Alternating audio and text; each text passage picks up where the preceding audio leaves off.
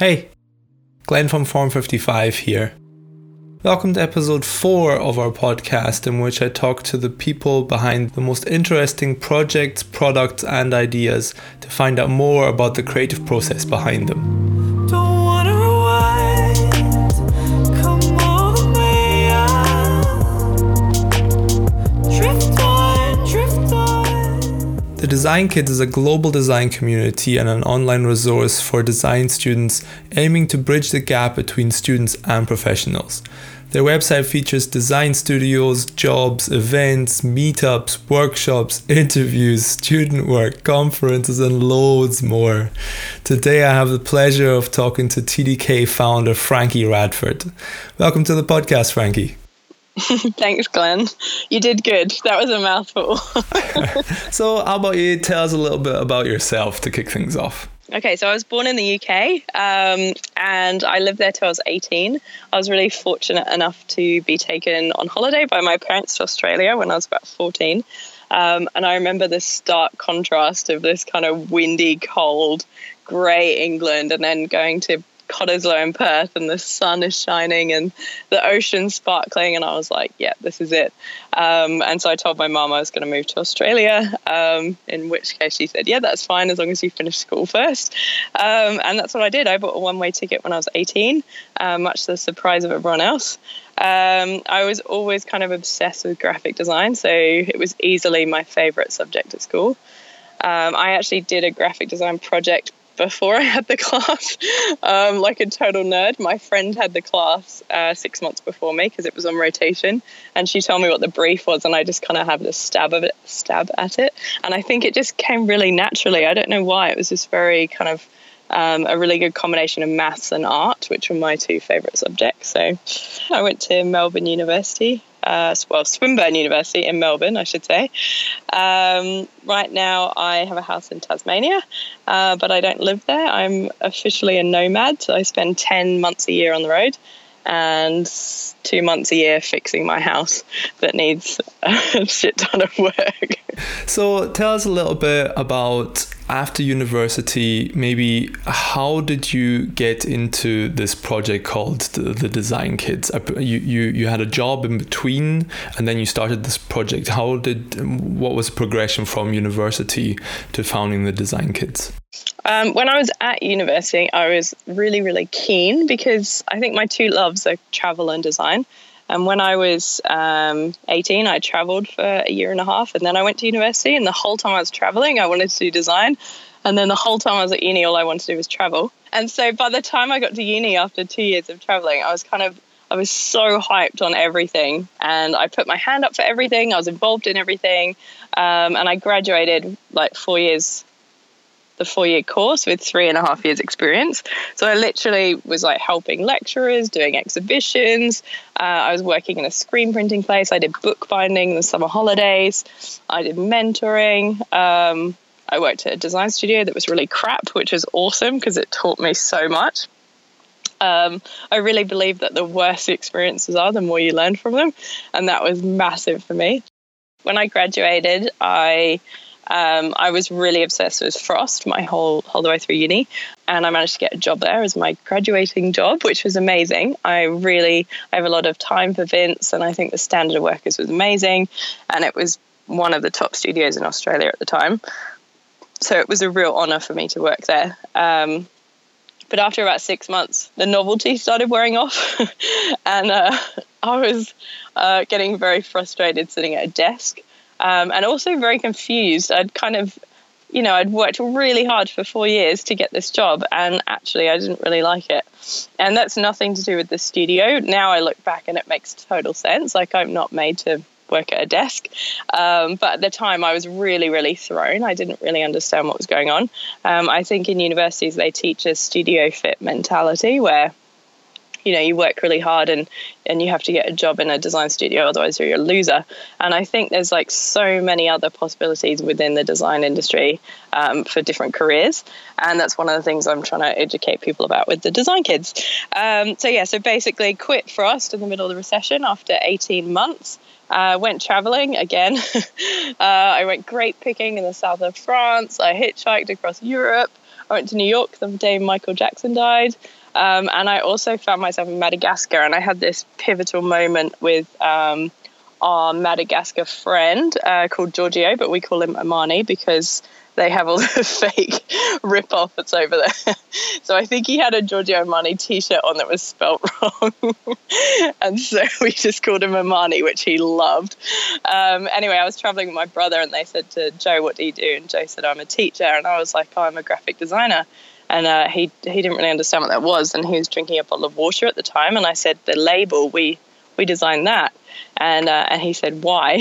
And I was like, holy shit, that's a really good point. Like, I've just come from Sydney in Australia. I'm like, with my iPhone, got a latte in my hand. I think I'm the shit. And uh, and then I'm in Madagascar, and they don't have any water. And I'm looking at the kerning on the bottle, and I was like, wow, it's pretty of a shock to the system. And I'm not dissing design because I love design, but it was like a huge kind of like, wow, the world is bigger um, than this tiny bubble that I've been in. And so I started thinking about ways I could help people. And I think, um, you know, anyone can build a well or, you know, go and volunteer somewhere, and that's awesome. But I think to get the best results in life, you have to play to your strengths. And my strengths is definitely the design industry. So I was like, how can I make a difference in the design industry? And I started thinking about students and studying and the whole problem I'd had with Frost and the studio fit mentality. And I thought, you know, there's a lot of people getting churned out the end of these design courses with uh, no job prospects, um, not because they're not very good, but because they haven't really zoomed in on what they're good at and what they can offer the industry, and they also don't know anything about the industry. Um, and so I started Design Kids. Originally it was a shop. Um, we had this far-fetched idea to, I say we, it was just me at that point. um, I always say we, it's a really bad habit. um, yeah, it was, uh, it was a shop to start with. So the idea was students would design T-shirts and posters and tote bags and all these kind of fun things. We would sell them, they would get famous, they would get rich, and somehow they'd get a job. And it was this very loose kind of idea that was just a complete nightmare. Um, like I was making the products, they were designing them, I was shipping them off, and then I was like, you guys ship them off and make them. And it was just like so sketchy.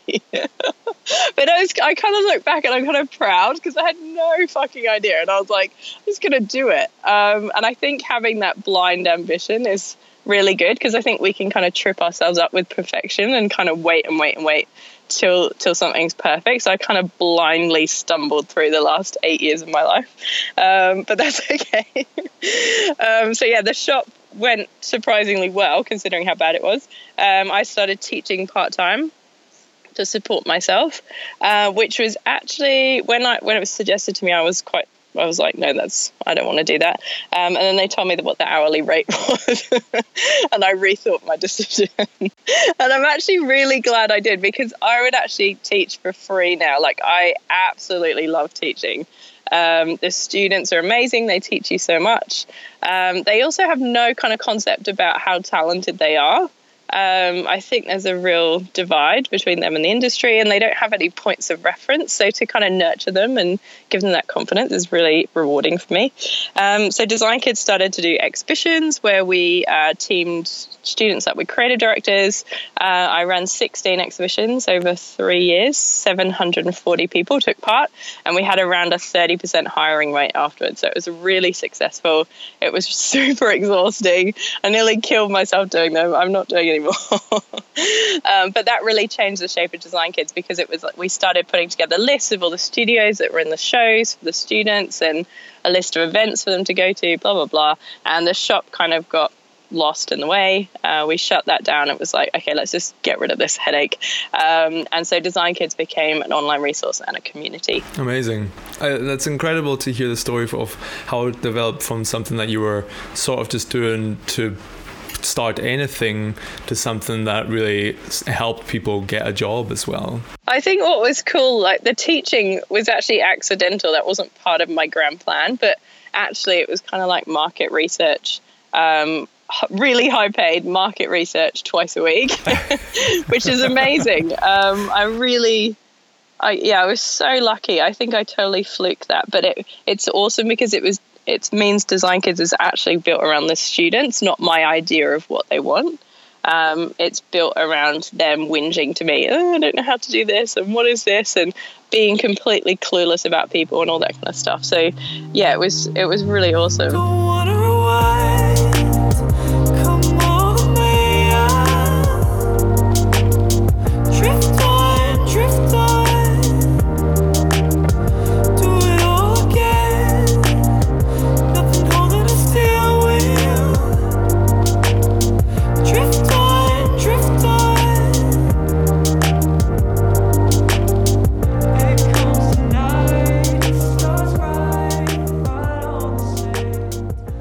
The last, what, four or five years now, you've been traveling across Australia, New Zealand, America, and now Europe on an epic The Design Kids road trip. Tell our listeners and readers about your trip for those that haven't heard about this yet.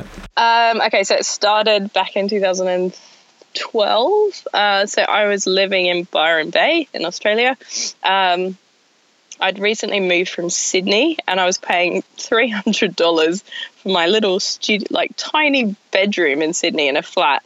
Um, and I went to Byron on holiday and um, just, you know, looked around at real estate like you do. And the guys are like, oh, we've got some commercial properties for you. Um, and I was like, what does that mean? He said warehouses. And I was like, hells yes, I want to live in a warehouse. Let's go and check them out. And we went to this this warehouse and I just fell in love straight away. There was like, it's one hundred square meters, tree growing in the middle, had a toilet and shower. A lot of them didn't have that because it was illegal to live in them, but uh, whatever. um, and I just kind of, and it was three hundred fifty dollars and I was like, it's a no brainer. Like, it's just genius. And so I, I signed on the dotted line, moved to Byron, and then kind of thought about where I was going to work. Very secondary. Um, and I started looking at design schools, and and the the best combination of uh, you know uh, class size and wages and all that kind of stuff was in Brisbane, which is a six-hour drive, so three hours there, three hours back. Um, and I worked out I could either work ninety-six hours in Byron making coffee, or I could drive for three hours. And uh, just work a day and a half a week, which I decided to do. Um, this is typical four-hour work week. It's like relative income, not your real income. Um, anyway, so I was driving three hours to work every week, and uh, I was really bored of everyone kind of saying, you know, what's the surf doing today? Uh, my friends are all obsessed with surfing. I am obsessed with design. I like surfing, but... Um, I'm really obsessed with design. That's where my loyalty lies. Um, and I kind of thought, you know, I've got to get out of here. Didn't really know where to move in Australia. And I thought, well, actually, you know what? I'll go to every city in Australia. I'll go to the five major cities anyway. And um, I will take design kids to those places. I will suss out what the design landscape looks like in those places. So if I was a student studying Adelaide, what does it look like? What schools are there? What studios are there? How do they hire? Um What job boards are there, recruitment agencies, magazines, what conferences are there, how many events are on that they can go to. And basically, you know, what does that look like? If I was the keenest student, what would I have um, available to me? And so I went to each city um, and I interviewed designers and I gave talks and I kind of sussed out the lay of the land, and then I put all that information online. But just before I was going to leave, um, I had a, a sponsor jump on board. So I got rid of the warehouse. I bought a van. I put some graphics on side. It was a very, very shit van. and uh, and I had a couple of sponsors that were like, yeah, we're going to give you ten grand for what? And I was like, amazing, I'm rich. I don't know how long that would have lasted. Um, probably just my petrol, but whatever. Yeah, so I was like, okay, this is great. Uh, everything's ready to go. And then I think the week before I left, they pulled out. I think they actually saw the van for reals and realised that it was probably on the more homeless side of cool. um, you know, I made it look as best as I could, but um, it was still pretty derelict. Uh, and I think they were like, yeah, nah, that's not a thing. Um, and I'm like, oh, God, what am I going to do? I've got sixty-four dollars in my bank account. Um, I have a well-paid job in Brisbane. And I have a van, and I kind of put all three together, and I was like, okay, I'm going to do the road trip. I'm going to fund it myself, and I'm going to fly to work, um, which again made perfect sense. It comes back to the Byron, like working ninety-six hours or working twelve.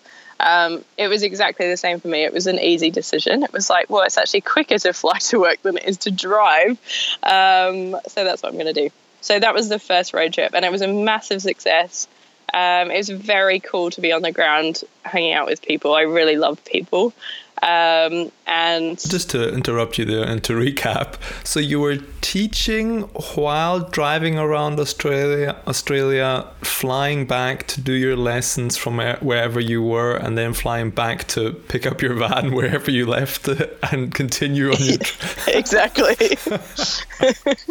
It's totally wild. And everyone always laughs at me at this point, but I just think, dude, that was genius. It was genius because you had enough money to do it and you were still progressing on this road trip, which, uh, yeah, hats off. I mean, I think it was funny. I remember doing talks and stuff and the lecturers are like, what are you getting from this? Like, you're just kind of cruising around Australia. Um, you know, I wasn't getting paid or anything. I just, I, it was something I was really passionate about, and I was happy to put my own money into that. I think that was cool. Um, and when I finished, I actually had a meeting with the design school, and, you know, I just got offered this amazing job at my favorite magazine to head it up. And it was really amazing opportunity. Had I got it, you know, two years earlier, I would have jumped on it. But at that point, I've kind of got this sense of freedom. I'd really found my groove with the design and travel thing. And I was like, oh, I just can't, I can't do it. I can't sit at a desk. Anyway, I'd met up with this stu- school. Uh, Simon Pemberton was the head.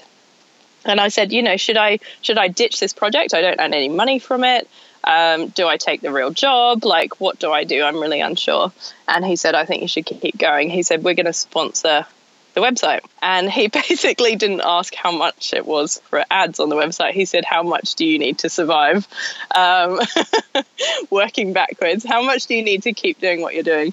Um, and honestly, I owe so much to Simon. He's like really responsible for Design Kids. So I thought, you know, we'll try it in New Zealand. Like, I already knew everyone in Australia.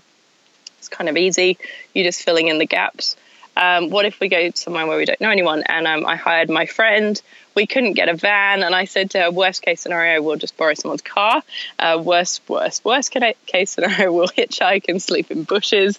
And she kind of said, I like that idea. And I was like, me too. I think I'm a sucker for adventure. The harder it is, the better it is. Um, and that's what we did. We ran a hitchhiking sign competition on Instagram to typographers that wanted to design our signs, uh, because the worst thing about hitchhiking isn't getting murdered. It's uh, the hideous typography uh, that you have to look at. And so I was like, yes, we can solve this problem. It will be amazing. And we had five hundred entries. Um, we went all around New Zealand for ten weeks. Uh, we literally slept everywhere, like in a cow field the first night, in a pool house, the beach, um, in a bush, in the national park, on a riverbed, in a cabin. Like, it just went on and on and on. And it was super fun. Um, it was very easy. Uh, I was surprised how kind of um, excited the design industry were to take it up. Um, and so that was a huge success. So I was like, all right, what's next? Let's take over America. Um, and so even I flew to America and I bought an R V. Uh, it lasted a week. It was a total disaster.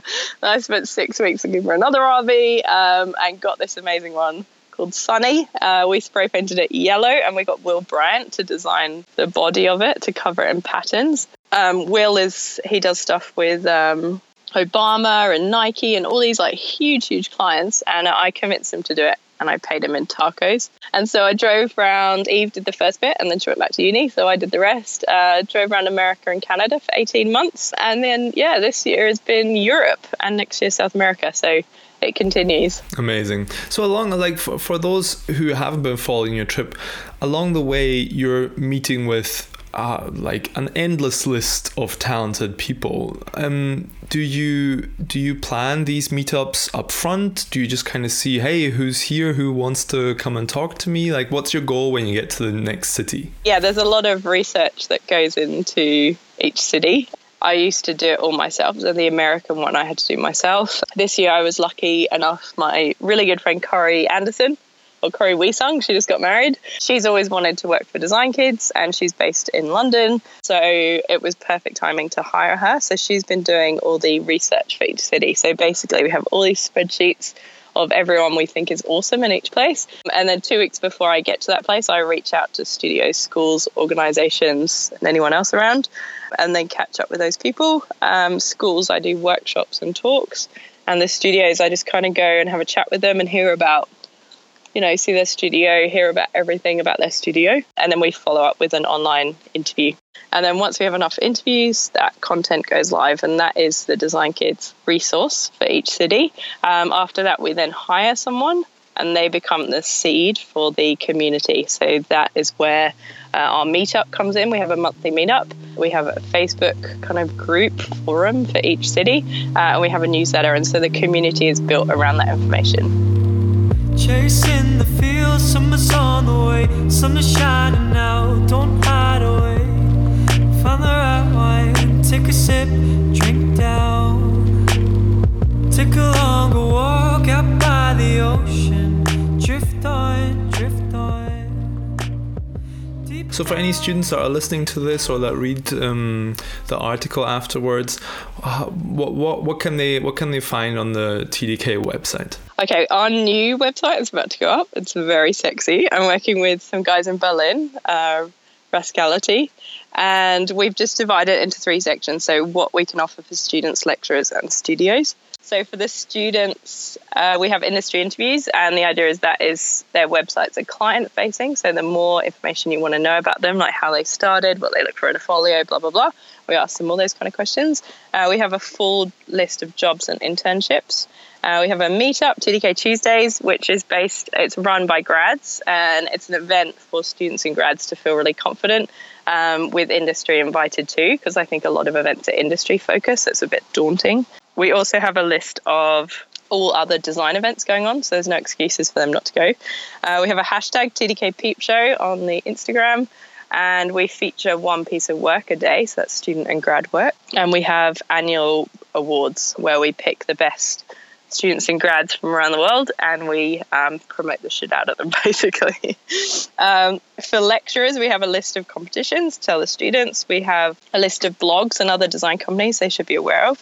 We have a full design directory, and we have internship advice from the studios themselves. And for the studios, uh, we have we we can feature them. They can post a job. They can find an intern, or they can speak at our T D K Tuesdays events. For anyone crazy enough to want to do a road trip like yours, what have you learned over the past four to five years? How does the beginning compare to now that you're close to the end? I mean, you're still, what, maybe a month out? How long are you still on the road for? Um, another, another year.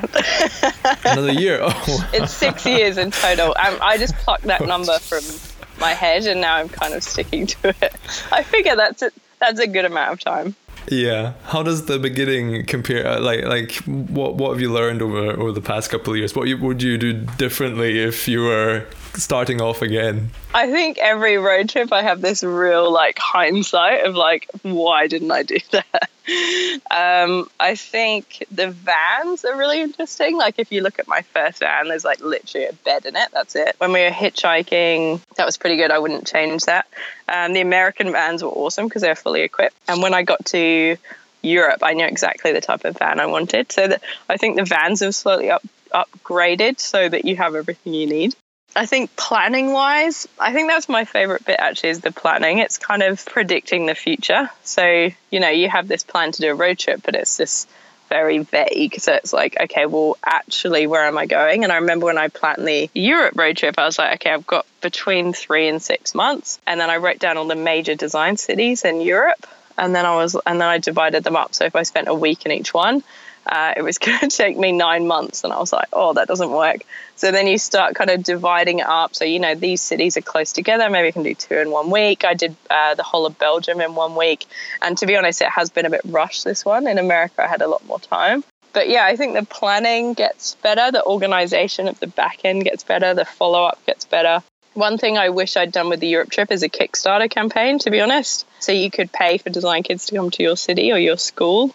That would have been better because I think it gets you a lot more traction, and obviously it's paid for. We were lucky enough to get sponsorship from Moo this year, and we were chasing a bunch of other sponsors that kind of didn't come through, and that's not really where my passion lies. I just, it's not that I can't be bothered, it's just that it really, getting that across the line is, is not my priority. It's all about the community. So once we have enough money, it's kind of like, all right, I don't really care. Um, and so I think I need to spend a lot more time in the planning and the kind of proposals of sponsorship. But yeah, I don't know. I don't think that much has changed. Like naturally, I'm pretty um, basic traveler. I'm pretty happy anywhere. Um, a lot of people are kind of, you know, I go and visit them in their studios and they're like, oh, I would love your life. I'm like, no. Like, here's the keys. Please take them. And I can guarantee like ninety-five percent of people wouldn't last more than a week. It's so manic. Like, I wake up at seven. First thing I do is check on my emails because it's four p.m. in Australia. It's the end of the day. I've only got this tiny window to catch everyone. So it's like instant stress as soon as you wake up because you're behind the eight ball all the time. And then, you know, trying to find Wi-Fi in, in Europe is a pain in the ass. So I'm parked outside McDonald's at the moment. So it's little things like that where, like, the logistics are an absolute nightmare, like booking ferries, booking flights, organising meetings, um, a trillion emails. Like, it's not kind of this glamorous float around Europe drinking cocktails idea that I think people think I do. You ruined my dream. I know, I know. You wanted the keys, Glenn. I'm going to give them to you. Well, you didn't come past here. I would have totally taken them off your hands. I No, I did come past. The problem was I didn't stop. Aww. You're in Hamburg, aren't you? Uh, near Hanover. Close, close to Hamburg. Oh, okay. Yeah, yeah, yeah. No, I drove from Amsterdam up to Copenhagen, um, but we didn't stop. No worries. So uh, T D K also does like an online course that you offer uh, as a like a paid course. What could a student expect from this online course? Yeah, about three years ago, I was doing a lot of online coaching with different students and graduates. I think it was like a hundred bucks. I can't remember. And it was a couple of hours. We go through their folio and their resume and what they want to do and how to do it and blah, blah, blah. And it was really good, but it was really, um, you know, it's kind of expensive for them. They don't have much money. And really, I was just saying the same thing over and over again. Um, and we only had ten thousand students and graduates at the time. Now we have nearly one hundred twenty thousand. It would not be possible for me to do that. I actually don't have time to do any coaching now. So I was trying to think of a more scalable way to do this. And so I wrote an online course, uh, how to get a job. And basically, it's broken down into three sections. So get inspired, get involved, get hired. I think what everyone does when they're trying to find a job is go straight to get hired. They go onto the job boards, they submit their folio, and then they don't get anywhere and they're not sure why.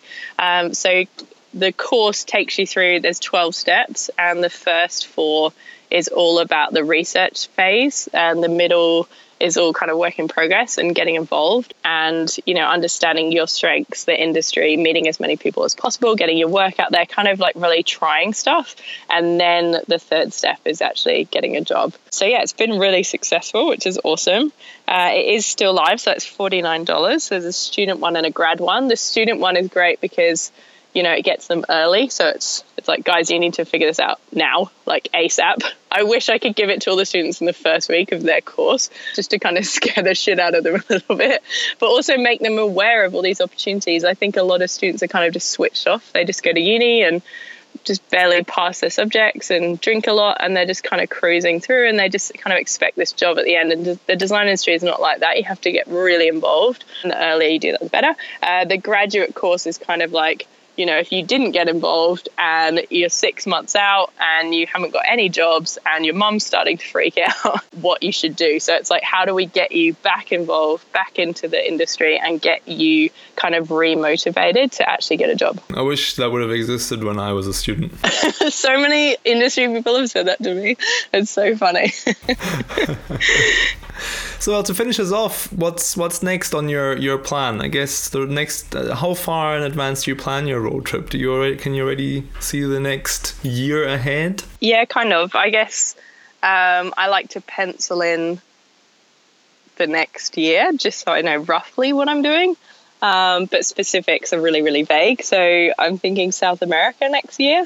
Um, but I also wanted to add on India, China, Japan, and South Africa, because I think all four of those countries are doing really interesting things. Um, I would like some more time in Tasmania. Um, I'm also looking at setting up a crazy Burning Man for designers in Joshua Tree in California, uh, using my old van from uh, the U S road trip and a load of other caravans. Uh, sponsored by designers, and you can go and stay there and they can make workshops and that kind of stuff.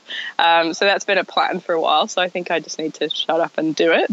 Um, and what else? I'd like to run some conferences um, through Design Kids. I think there's a really good opportunity for conferences for students that are shorter, cheaper, um, more targeted. Um, yeah, so I, I would like to explore that option. Um, and yeah, that's that's pretty much it. I think that's pretty much a full year. Amazing. Well, I can't wait to see all of that happen. And you can count me into your designer Burning Man in California. I'll come to that. Okay, perfect. So yeah, thanks very much for coming on the show, Frankie. Maybe you could finish off by telling people where they can find out more about you. So my Instagram is Frankie Ratford. That has all my travels on. Um, the official work Instagram is the Design Kids. Um, that has all our community stuff on. You can find us on the website and on all social media channels at the Design Kids. Thanks very much for talking to me, Frankie. Thanks, Glenn. Thanks for having me.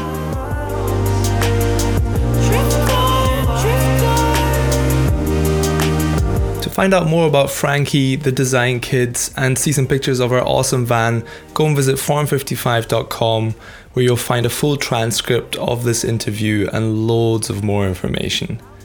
The background track from this episode is by Benji Lewis, a singer-songwriter from Melbourne. You can always follow us on Instagram, Twitter, and Facebook.